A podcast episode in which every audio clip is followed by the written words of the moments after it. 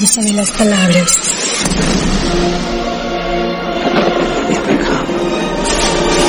Una sola palabra te puede aterrorizar. Una sola palabra te puede emocionar. Una sola palabra te puede deprimir. Una sola palabra te puede hacer tocar el cielo. Los medios han descubierto lo que no se habla en la comunicación.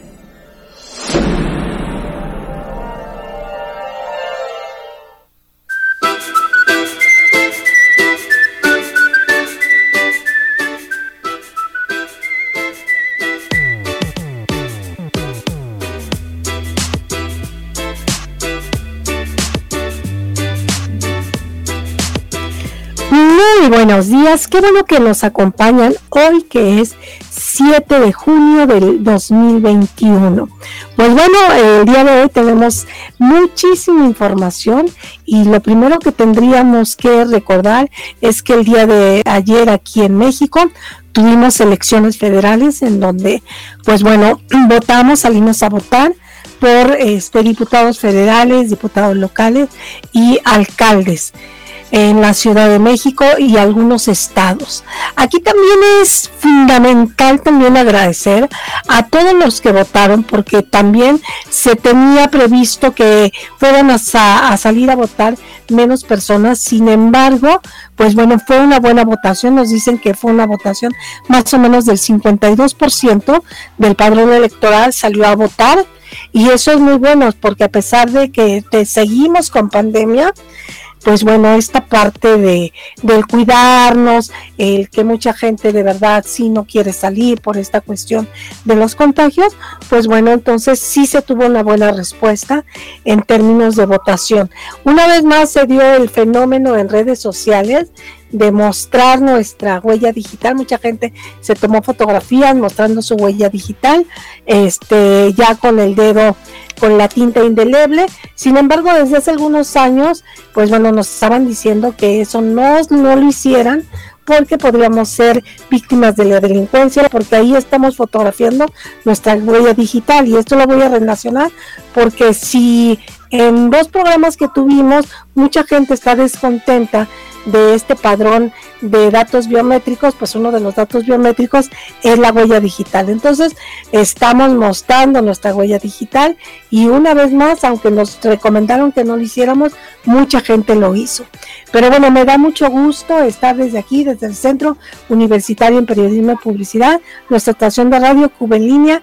Le agradezco mucho al profesor Alberto, quien nos está operando a la distancia, y le doy la más cordial bienvenida a Jorge. Hola Jorge, buenos días.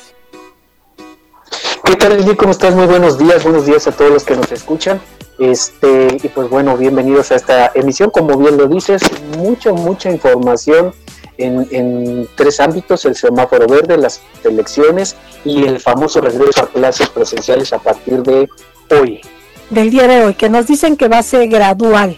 Pero bueno, también este, esta noticia de que el viernes nos dijo la jefa de gobierno Claudia Sheinbaum que nos vamos a semáforo verde en donde ya se reactivan en su totalidad las actividades sí con algunas restricciones y sobre todo este esta parte de semáforo verde sí pero con precaución. Entonces aquí es importante también señalar que en menos de un mes pasamos de semáforo rojo a semáforo naranja, anaranjado, ya semáforo amarillo y después nos quedamos en menos de un mes en semáforo verde. ¿Ok? Entonces, en este sentido, pues vamos a hablar de estas cuestiones, sobre todo esta parte de las elecciones, ¿no? De cómo le fue al partido que tenía en la parte del dominio de los, de los poderes. Entonces, nos vamos con esta primera canción y este regresamos para seguir hablando de esta parte de las elecciones. Adelante, Alberto, gracias.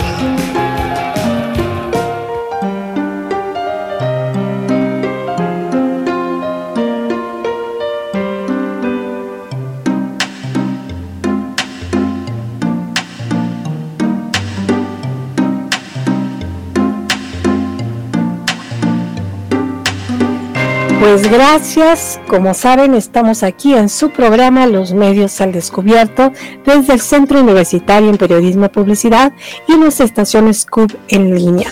Les recuerdo que tenemos redes sociales, entre ellas tenemos Twitter, tenemos Instagram, tenemos Facebook y también tenemos YouTube y nos pueden encontrar como Cub en línea oficial. También tenemos este Spotify en donde pueden escuchar la repetición de nuestros programas habituales, programas especiales y les recuerdo a la comunidad universitaria que también tenemos abierta una convocatoria para tener nuevas voces, para tener nuevos programas. También invitar a los profesores del Centro Universitario en Periodismo y Publicidad que si tienen alguna inquietud de tener algún programa, pues que se comuniquen con la con el equipo de producción de Cuba en línea aquí están las puertas abiertas para que cualquier persona que quiera ser colaborador, adelante. Checamos los proyectos y bueno, aquí y empezamos a, crear realidades para cambiar esta parte que sería el proceso de comunicación de nuestra estación de radio. Y bueno, Jorge, veníamos tú y yo platicando de esta cuestión de las elecciones, ¿no?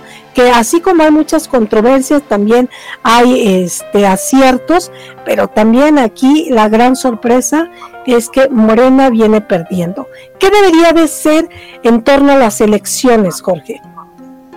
Pues mira, como bien lo, hemos platicado, este, Lili, estas elecciones, y ahora sí que lo que fue la elección más grande y, la intermedia de mayor participación en la historia de nuestro país, eh, lo mencionabas tú con hasta el 52.5% según los datos preliminares del INE.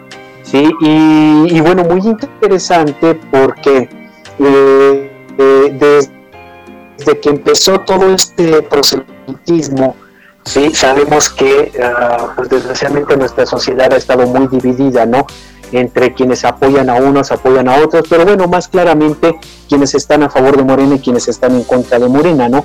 y quienes estuvieron a favor de esta coalición de este PRI, PAN y PRD, ¿no? Entonces, sí, unas elecciones muy comentadas, muy discutidas, yo te, comentaba hace un rato, yo creo que al final de cuentas eh, nadie ganó, nadie perdió, y la balanza eh, está un tanto como que equilibrada, en el sentido de que a Morena pues le fue bien en algunos aspectos, sobre todo en el caso de, de, este, de algunos estados de, de la República, ¿sí? Eh, en este caso, por ejemplo, Sonora, con Alfonso Durazo, pues se fue para Morena, con Lima también para Morena, ¿sí? Este, la sorpresa que está dando hasta ahorita, pues es el de Nuevo León, eh, Movimiento Ciudadano, este, eh, que gana la, la gobernatura de, Nuevo León. Yo creo que mm, hay muchos, muchos, muchos puntos, muchas variables sobre las que podríamos hablar de estas elecciones no solamente a nivel de gobernatura, también tenemos, por ejemplo, las alcaldías y por ahí, bueno, pues también algunas eh, presidencias municipales. Pero yo creo que las dos grandes variables son los gobiernos, ¿sí? De los estados y eh, en este caso, pues el revés que sufre Morena en la Ciudad de México. Este, hay mucha, no sé si te diste cuenta, desde ayer en la noche empieza en redes sociales a crearse esta desinformación y ya sabes, todo el mundo sale al paso a decir que fueron ganadores, ¿no?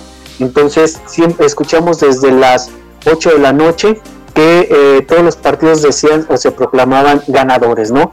En gobernaturas, en alcaldías, y bueno, no fue hasta las 11 de la noche que este, eh, sale ya un aviso, este Lorenzo Córdoba decir, bueno, realmente la situación es esta y empieza a dar ya porcentajes para poder ir aterrizando más de alguna manera cómo se va conformando. Y bueno, pues eh, por ejemplo tenemos que ah, se definió una tendencia para el Congreso de hasta el 45.3% para Morena y sus aliados, un 41.7% para PAN, PRI, PRD, ¿sí? que son, como te decía, de alguna manera las dos, los dos grandes, por una parte Alianza, por otra parte el partido de Morena, ¿no? A mí, en lo personal, independientemente de las gobernaturas, te voy a ser honesto, a mí en lo personal lo que más me ha llamado la atención es cómo quedaron las alcaldías. Y es curioso porque si tú observas el mapa de la, de la Ciudad de México, efectivamente tenemos en la derecha a los de izquierda y, y, en la, y a la izquierda a los de derecha, ¿no? Entonces es algo curioso, pero este, hay que aceptar que, bueno, eh, en este caso la jefa de gobierno, Claudia Sheinbaum, se convertirá en la primera mandataria en gobernar un territorio con una mayoría de alcaldías en manos de la oposición. No sé, eh, eh a mí esto me llamó mucho la atención porque efectivamente eh, tenemos, por ejemplo, Azcapotzalco, Cuauhtémoc, Benito Juárez, Miguel Hidalgo, Coyoacán, Magdalena Contreras, Tlalpan, en manos de la oposición. Xochimilco es la que hasta ahorita, con los datos que tengo, no se ha definido todavía, ¿no? Este, eh, en este sentido, para quién va a ser, no tengo hasta ahorita el dato de cómo, cómo quedó, ¿no? Este, no, lo que quiero comentar es que sí, efectivamente Xochimilco todavía no está definido, pero si ustedes pudieran ver, porque el profesor Alberto desde allá, desde donde nos está operando, nos puso una imagen maravillosa de cómo está dividido este, la Ciudad de México, cómo quedaron los colores y efectivamente, como tú dices, los de izquierda quedaron con partidos de derecha y los de derecha con partidos de izquierda. Entonces, esta polaridad, ¿no? O sea, precisamente tenemos esta gran polaridad de las preferencias electorales. Y sí, en medio precisamente está como este Xochimilco, que está en, en gris, que todavía no se define. Pero hay algo muy importante, ¿no? Como tú decías, ¿no? Esto es un golpe importante para Claudia Sheinbaum, ¿no? Mientras todo mundo, igual a nivel internacional, casi casi le daban premios a Claudia Sheinbaum de que pues era la gran al, esta alcaldesa, bueno, la gran gobernadora de la Ciudad de México, pues ya nos dimos cuenta que no. No, entonces aquí lo que se está pretendiendo es qué va a pasar con esta, este, las elecciones presidenciales para los siguientes, este, tres años, dentro de tres años, cómo va a quedar Morena. Yo creo que aquí mucha gente les dimos otra vez el voto de confianza a los demás partidos y yo que soy de Tlalpan y que tradicionalmente en Tlalpan pues son morenistas, resulta que ahora ganó la coalición. Todo parece indicar que la coalición va ganando. Sin embargo, aquí también hay algo importante. En este sentido, también qué es lo que van a hacer estos partidos, si realmente van a, poder tener este, esta, no solamente la intención, sino también las ganas de querer cambiar lo que Morena no hizo y lo que igual este eh, podríamos decir algunos gobernantes anteriores tampoco no hicieron. No sé qué piensas tú de esto sobre este voto de confianza que la gente le está dando a estos partidos. Pues mira, yo creo que fue muy claro el mensaje eh, para la mayoría de, la sociedad en el sentido de eh, no permitir que de alguna manera el partido del poder tuviera el control absoluto, ¿no? Este, no solamente en el Congreso. Eh, tenemos el fenómeno de las alcaldías. Yo lo atribuyo sinceramente a pues este penoso accidente de la línea 12 del metro, y eh, que de alguna manera yo creo que la mayoría de la sociedad tuvo en mente estos, estos tres integrantes políticos que, que fue este Marcelo Gat, Claudia Sheinbaum y Mancera, ¿no? Que de alguna manera en lo que sale el peritaje que todavía se sigue manejando, quedó muy claro para la mayoría de la sociedad que alguno de los tres tiene que ser culpable, en el sentido de quien creó la línea del metro, quien le dio mantenimiento, quien la pagó pero al final de cuentas creo que la mayoría de la sociedad sí tomó muy en cuenta este incidente y a mí me llama la atención porque efectivamente en la alcaldía de Tláhuac, donde se suscitó el, accidente, pues quedó en manos de Morena. Entonces uno diría, a ver, espérame, si, si tú estás viendo lo que sucedió en tu alcaldía, sigues teniendo esa confianza en Morena, está bien, es muy respetable, ¿no?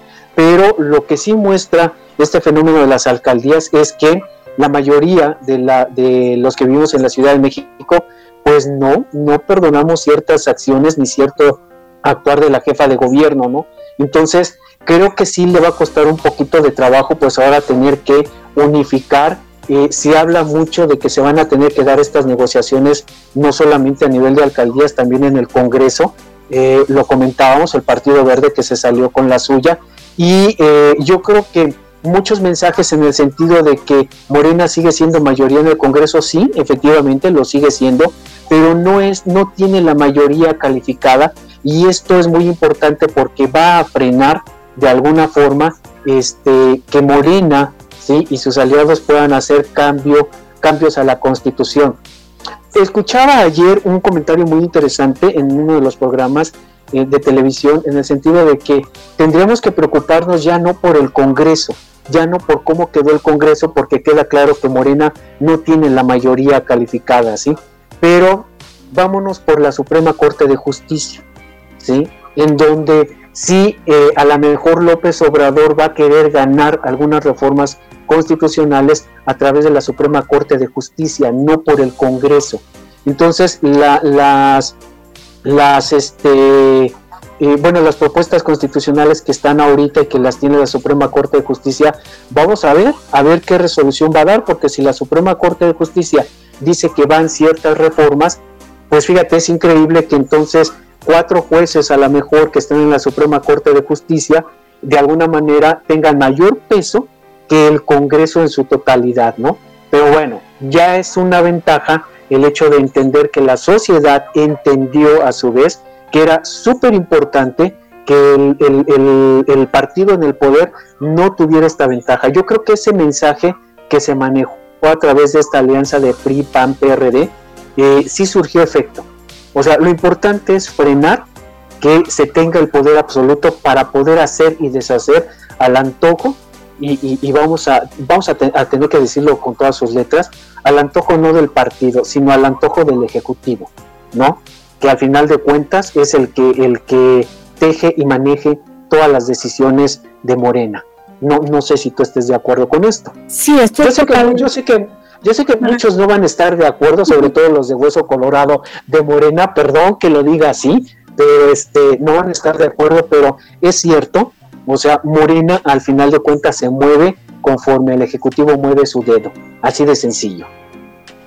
Este, pues sí, ya hay muchas controversias de las cuales me gustaría que siguiéramos comentando después de esta canción que vamos a escuchar en un momento, porque todavía queda mucho de esta parte de las elecciones para después pasar a los siguientes temas, que es el ámbito del semáforo verde, lo que significa el semáforo verde, que finalmente yo considero que fue una estrategia electoral, ¿ok? Y también esta parte del regreso a clases, ¿no? También lo que significa eh, en este sentido ante esta pandemia. Pues nos vamos a esta canción y ahorita regresamos para seguir hablando de las elecciones. Adelante, gracias.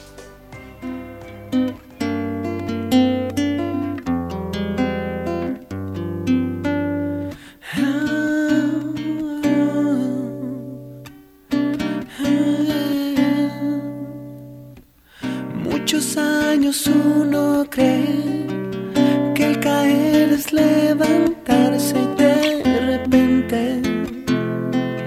Ya no te paras,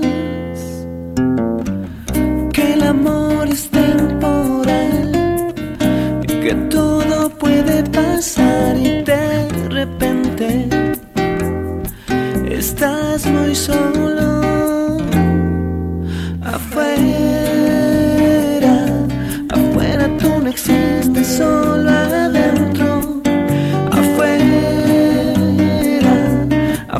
no te cuido, solo adentro, afuera, te desbarata el viento sin dudarlo, afuera, nadie es nada, solo adentro. Siguen los años y uno está creyendo que puede rezar y de repente te perdiste. Y uno cree que puede creer y tener todo el poder y de repente no tienes nada afuera no existes, solo adentro, afuera, te cuido, solo adentro, afuera,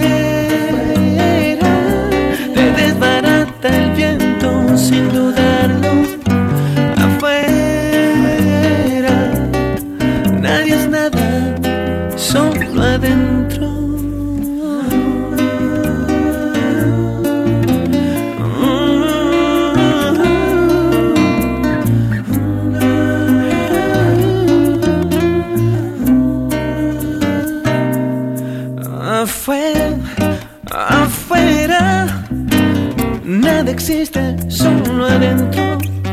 Afuera.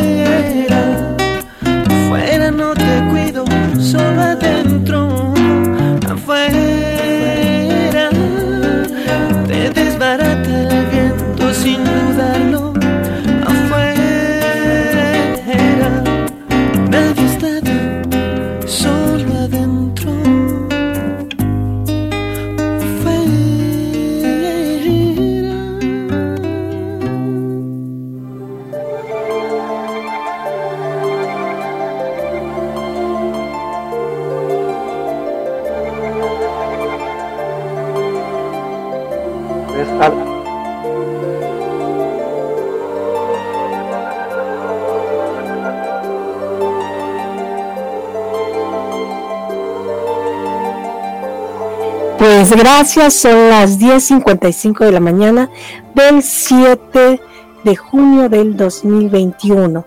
Y bueno, pues estamos hablando en nuestro programa Los Medios al Descubierto sobre este ejercicio democrático que sucedió el día de ayer en México, que fueron elecciones federales de algunos estados, ¿ok? Pero aquí, fíjense que es muy divertido esta parte, cuando nos vamos a canción, porque Jorge hace ratito me empezó a, comentar de los memes, de esta parte que, que en redes sociales, pues los mexicanos siempre nos distinguimos por este tipo de cuestiones, mantenerlas con un grado de, pues podríamos decir de buen humor. Entonces, cuéntanos esta parte que encontraste, Jorge, sobre el meme que divide a la Ciudad de México.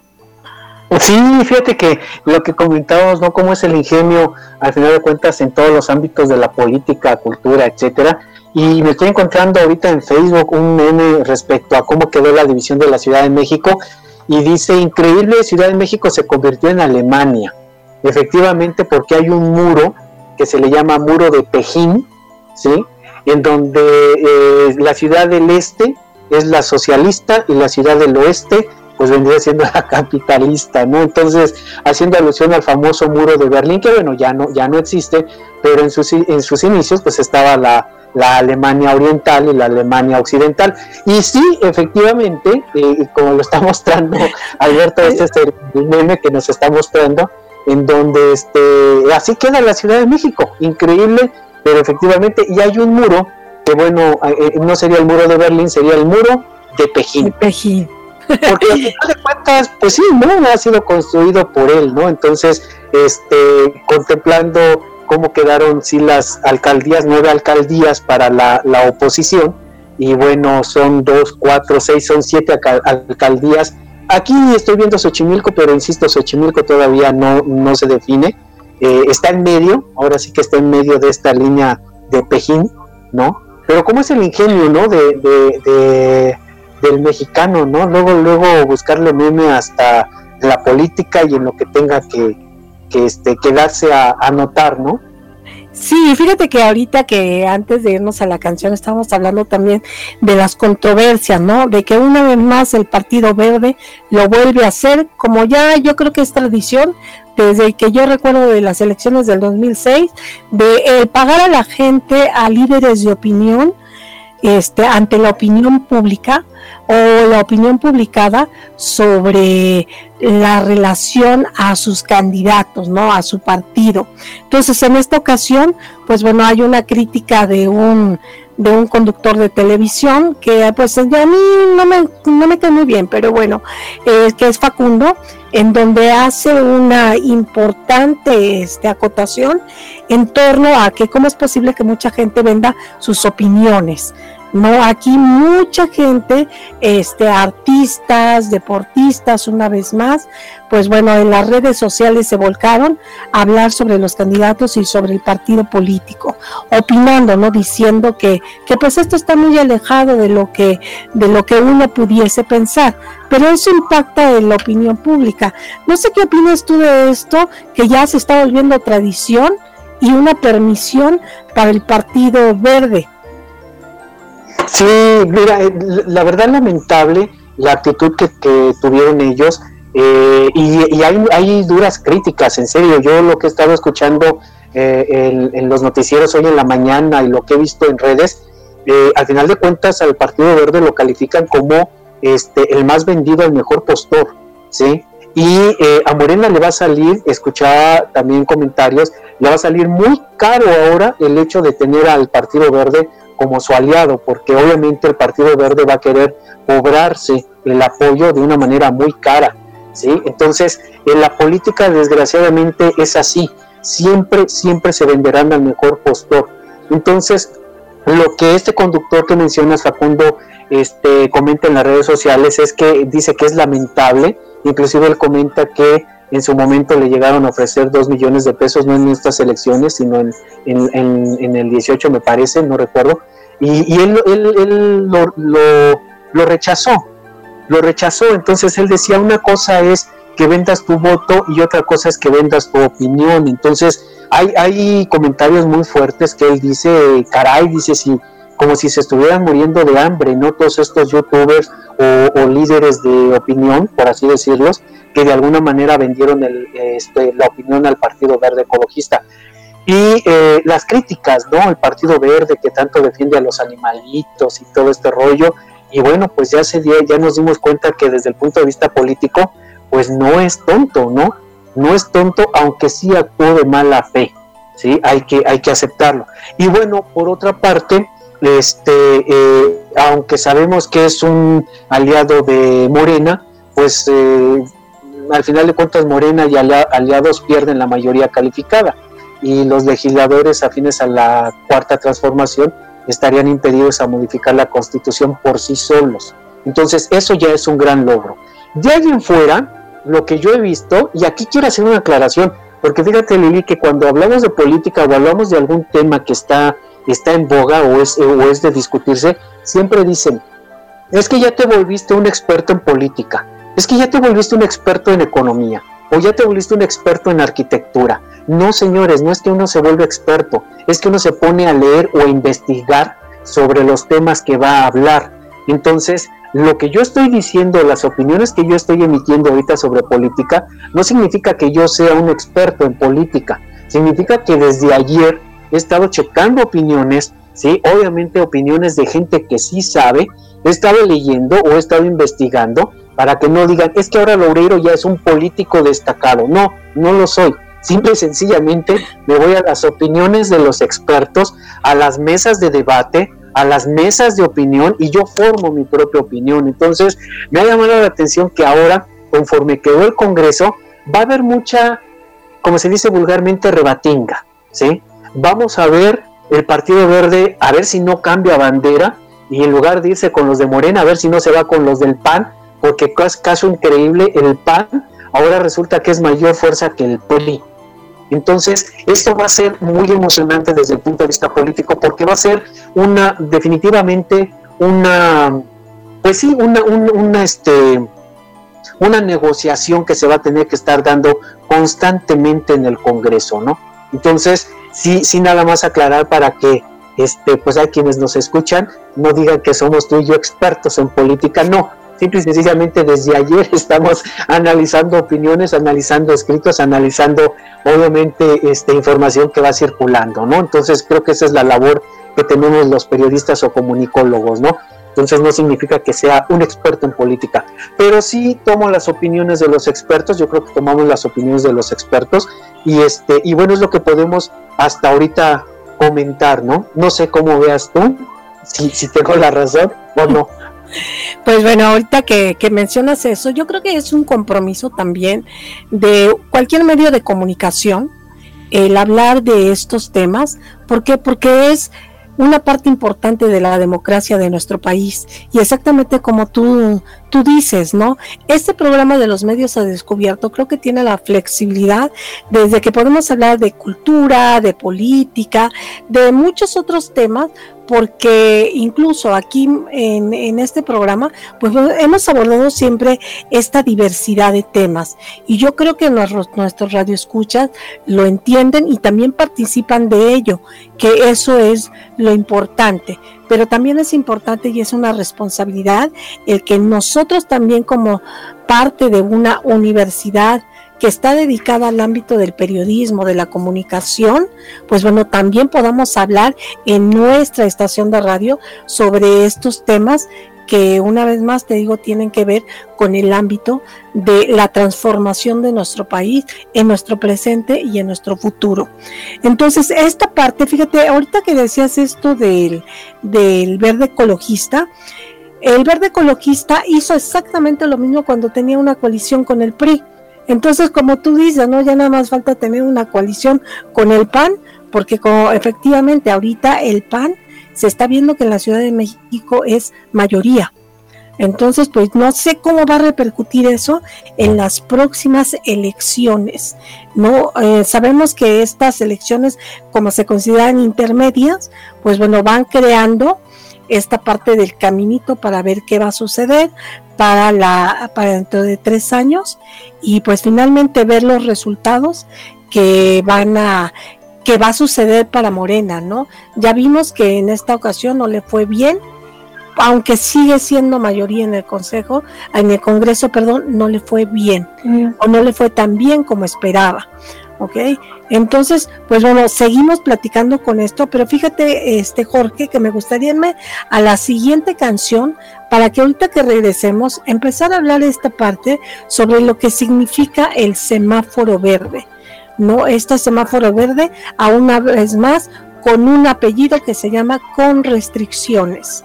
¿ok? Con mucho cuidado. Entonces nos vamos a nuestra siguiente canción que está en italiano y se llama No estamos solos.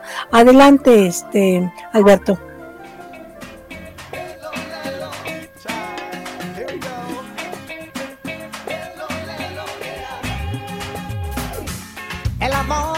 cambiare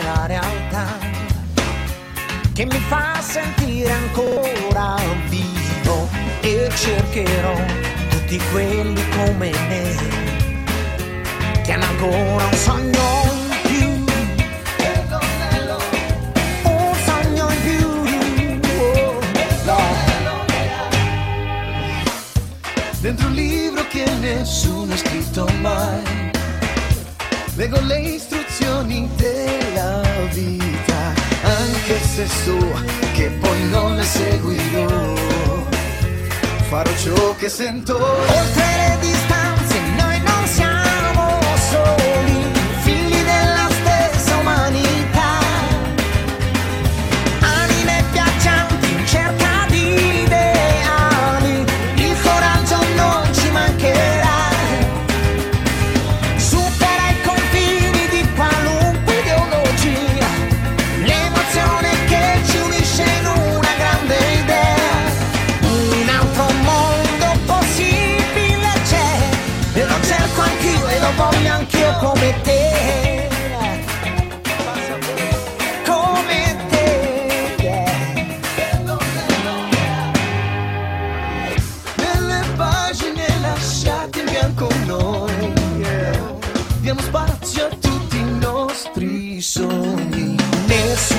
mai. Il futuro ruberà Dalle nostre mani. Oltre le distanze noi non siamo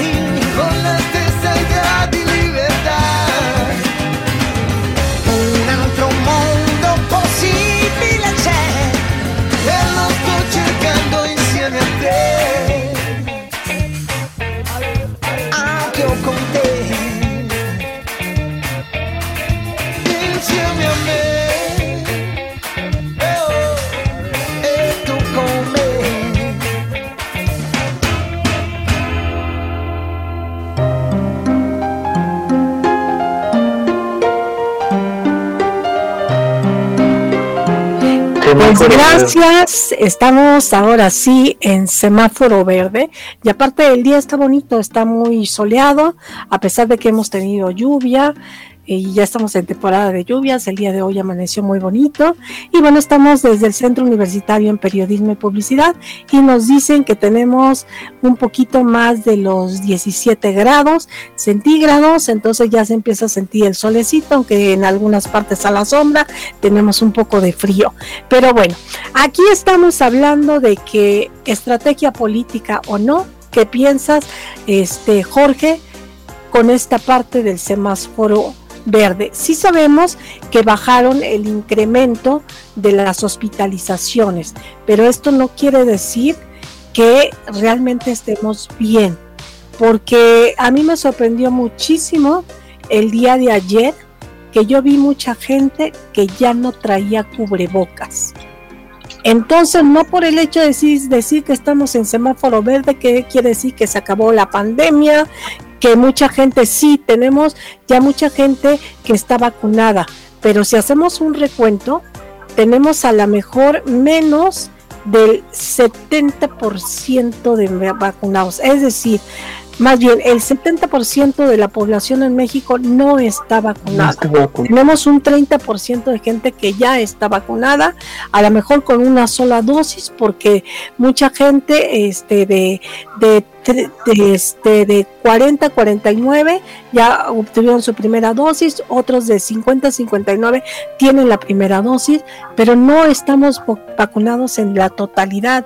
Entonces, no sé qué opinas tú de esta parte de los de el semáforo verde, porque esto significa que los hoteles, tiendas departamentales, los restaurantes ya abren hasta la una de la mañana, los hoteles un 60%, las tiendas comerciales con un aforo de más del 50%.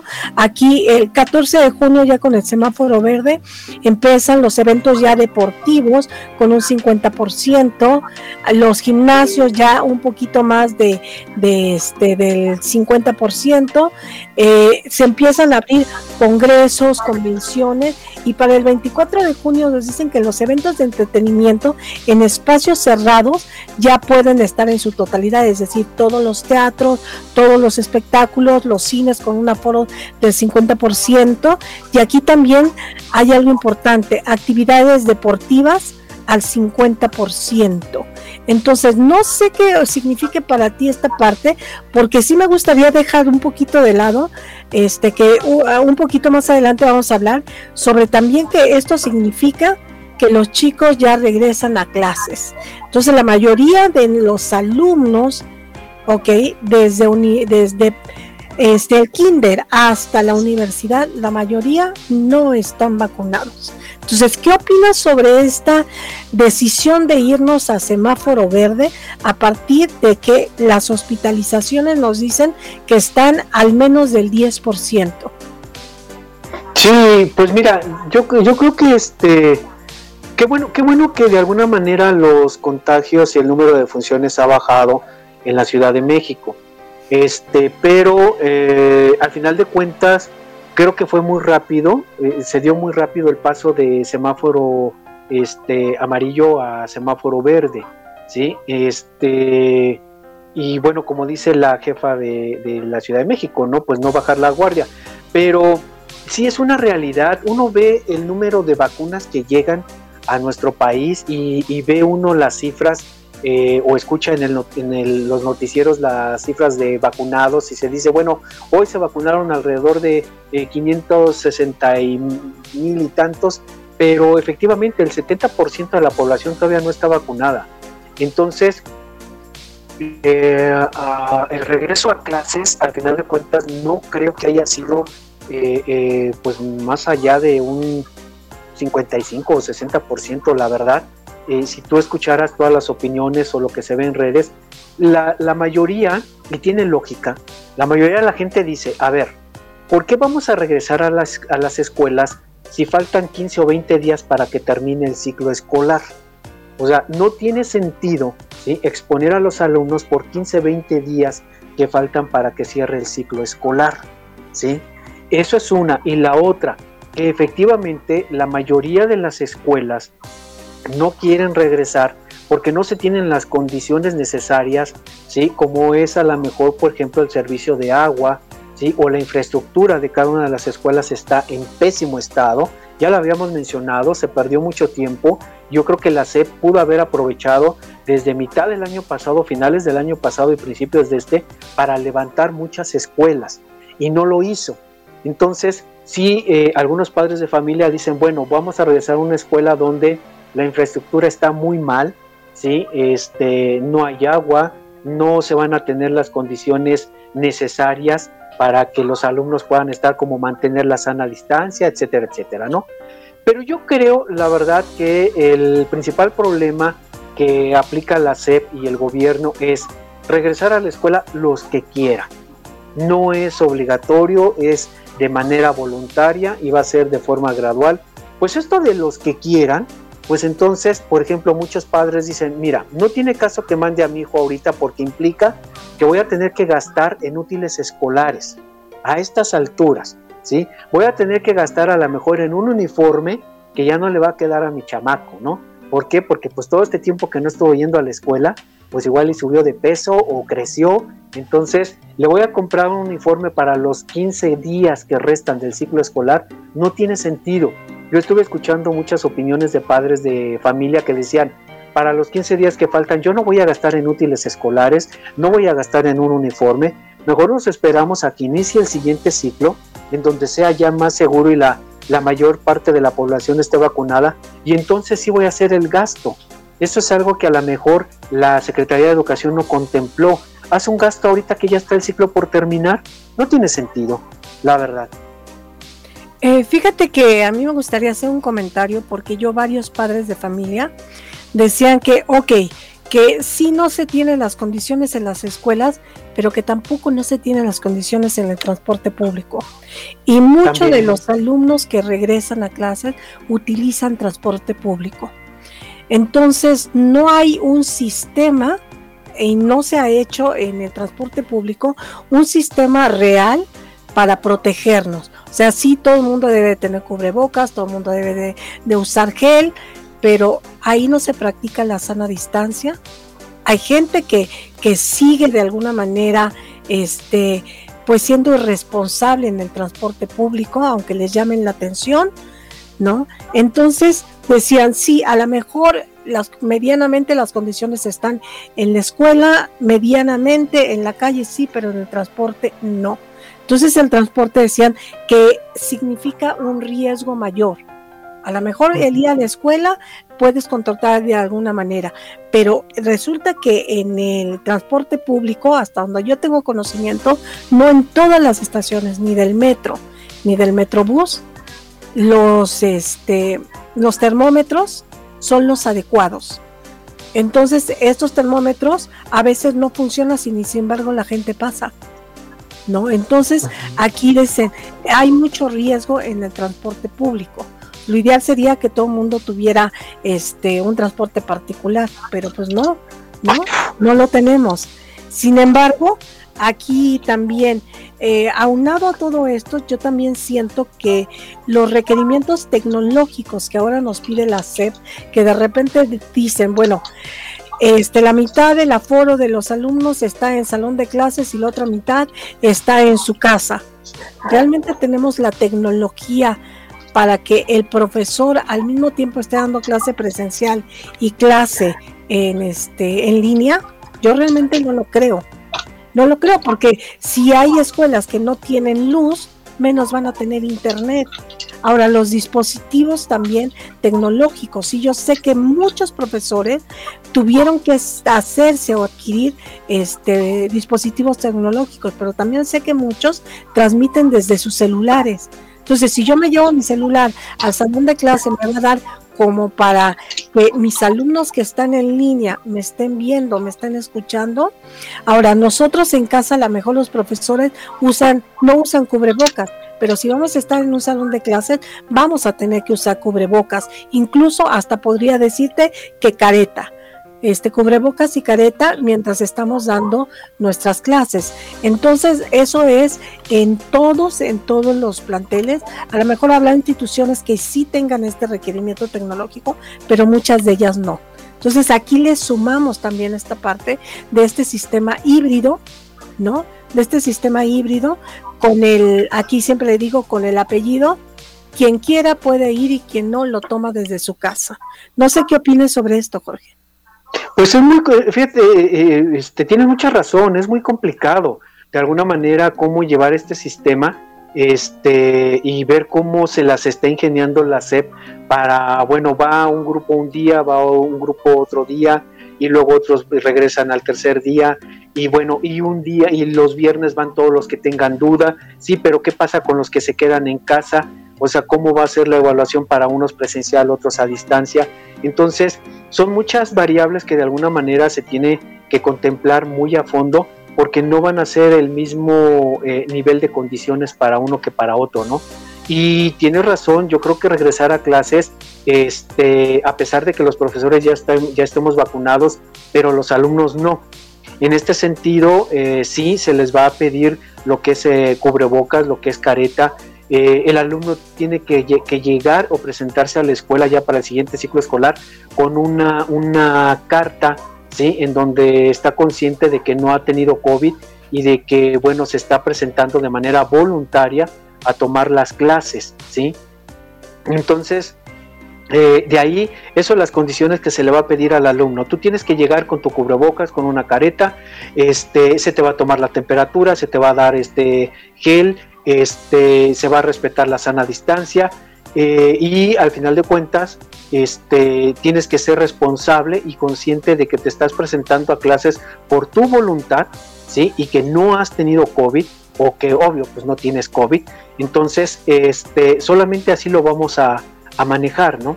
Pero yo creo que sí le faltó demasiada organización al gobierno y eh, obviamente el gobierno de la Ciudad de México y la Secretaría de Educación pues actuaron conforme a la opinión del Ejecutivo, ¿no? Él quería que se regresara ya hoy, lunes 7 de junio, y pues así actuó la jefa de gobierno y así actuó la Secretaría de Educación Pública, la jefa de gobierno en el sentido de pasar este, en menos de un mes de un semáforo amarillo a un semáforo verde, ¿no?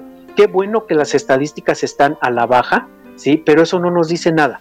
Eso no nos dice que estamos al final de cuentas este, a salvo de contagios. Y bien lo mencionas, ¿no? El principal problema, el transporte público. Entonces no están las condiciones necesarias como para mandar ya a todo mundo a que se sature más el transporte público, ¿no? Entonces, y ahí habría que tener mucho, mucho cuidado. Y pues esperemos, a ver, eh, haremos una evaluación para el próximo programa, el próximo lunes, de cómo se comportó este, eh, los padres de familia y los alumnos durante esta semana para el regreso a clases, ¿no? Ok, a mí me gustaría, Jorge, que ya para que terminemos el programa nos hablaras un poco sobre qué es los planes que tiene el CUP para que nuestra comunidad universitaria se entere. Bueno, mira, nosotros regresamos de hecho a clases eh, presenciales a partir del próximo ciclo escolar concretamente nivel medio superior a partir del 6 de septiembre. ¿sí? Iniciamos el siguiente ciclo escolar 2022-1 y obviamente la escuela va a aplicar todo un protocolo eh, que marca la Secretaría de Educación y la Secretaría de Salud. En este sentido, pues tener los tapetes sanitizantes a la entrada, la toma de temperatura de todos nuestros, de todos nuestros alumnos al ingresar, ¿sí? este, la sana distancia en cada uno de los grupos, este, el uso de gel constantemente ¿sí? y el sanitizar las, las áreas donde el alumno esté, como es la cafetería o el pasillo o los salones. Y lo más importante que el alumno tendrá que presentar, como te mencionaba, un escrito en donde está consciente ¿sí? este, que él se está presentando de manera voluntaria a tomar sus clases y que obviamente no ha reportado casos de COVID, ¿sí? y pues mucho menos que lo tiene, ¿no? Eh, eh, de, ahí en fuera nosotros tendremos que mantener un cuidado constante y vigilancia constante porque si se detectara un solo caso de COVID en alguno de, nuestros grupos, bueno, tendríamos eh, que tomar dos opciones. Uno, aislar al grupo en cuestión solamente, ¿sí? el grupo no se presentaría, o la otra, este, en determinado momento, suspender actividades durante 15 días, que es lo que marca el protocolo, ¿no? Entonces, se detecta un caso de COVID en la escuela, eh, lo más seguro es que se suspendan actividades 15 días, insisto que es lo que marca el protocolo, y si no pasa mayores, se regresarían esos 15 días, ¿no? De presentarse dos o tres casos, pues entonces sí se tendría que cerrar la escuela y volver a este sistema a distancia. Ok, pues estaremos al pendiente de lo que se vaya dando en términos escolares y bueno, qué bueno que nos recuerdas esta parte de cómo cómo lo va a manejar el CUP. Te agradezco muchísimo, Jorge, el haber estado en este programa. Gracias al profesor Alberto. Les recuerdo que tenemos una programación en CUP en línea que es Estratosfera sin filtro y en el podcast que es Gente Teatrera, también el podcast que, que tienes tú, que ya necesitas hacer un nuevo este, capítulo de tu podcast, Jorge.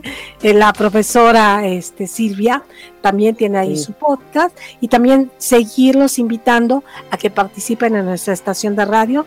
Muchísimas gracias este, por habernos escuchado, por habernos acompañado. Muchas gracias, Alberto. Les recuerdo que somos CUP en línea y estamos en nuestras redes sociales. Esto fue Los Medios al Descubierto. Nos escuchamos y nos Este, vemos la perdón, próxima Lilia. semana. Dime, dime. Lilia, antes de despedirnos, yo sé que hay un- una noticia que el profesor Alberto no puede dejar que pase desapercibida porque él es fiel, fiel admirador de Checo Pérez, ¿no? Y obviamente, este, eh, obviamente gana el Gran Premio de Azerbaiyán, ¿sí? Entonces, esa es una noticia que también dentro de la política y del regreso a clases y de todo este rollo, bueno, pues también se tenía felicidades a Checo Pérez que gana este premio, esta carrera del año 1, y bueno, pues felicidades a él y a todos sus seguidores. Es- Pues sí, es una excelente noticia, Y ¿no? pues nada más. Ah, sí, también, pues bueno, este Alberto también eh, en esta parte, que bueno, Checo Pérez, pues es importantísimo en esta parte del automovilismo y que lamentablemente para nuestra jefa de gobierno, que en algún momento no estaba de acuerdo en que la Fórmula 1 regresara a México, sin embargo, después este reaccionó y también ahí la tuvimos cuando regresó la Fórmula 1 a la Ciudad de México. Pues ahora sí, muchas gracias y nos vamos con esta última canción que se llama Lucha de Gigantes para todos los que votamos, para todos los que hicieron que este posible este cambio, esta ahora sí pluralidad en la Cámara de Diputados, aunque sigue siendo mayoría morena, pues bueno, ya va a tener un freno y esta parte de la división tan tan este sui generis que tenemos en la Ciudad de México. Muchas gracias, Jorge. Muchas gracias, Alberto. Nos escuchamos la próxima semana en los medios al descubierto en esta estación de radio que es CUB en línea. Gracias.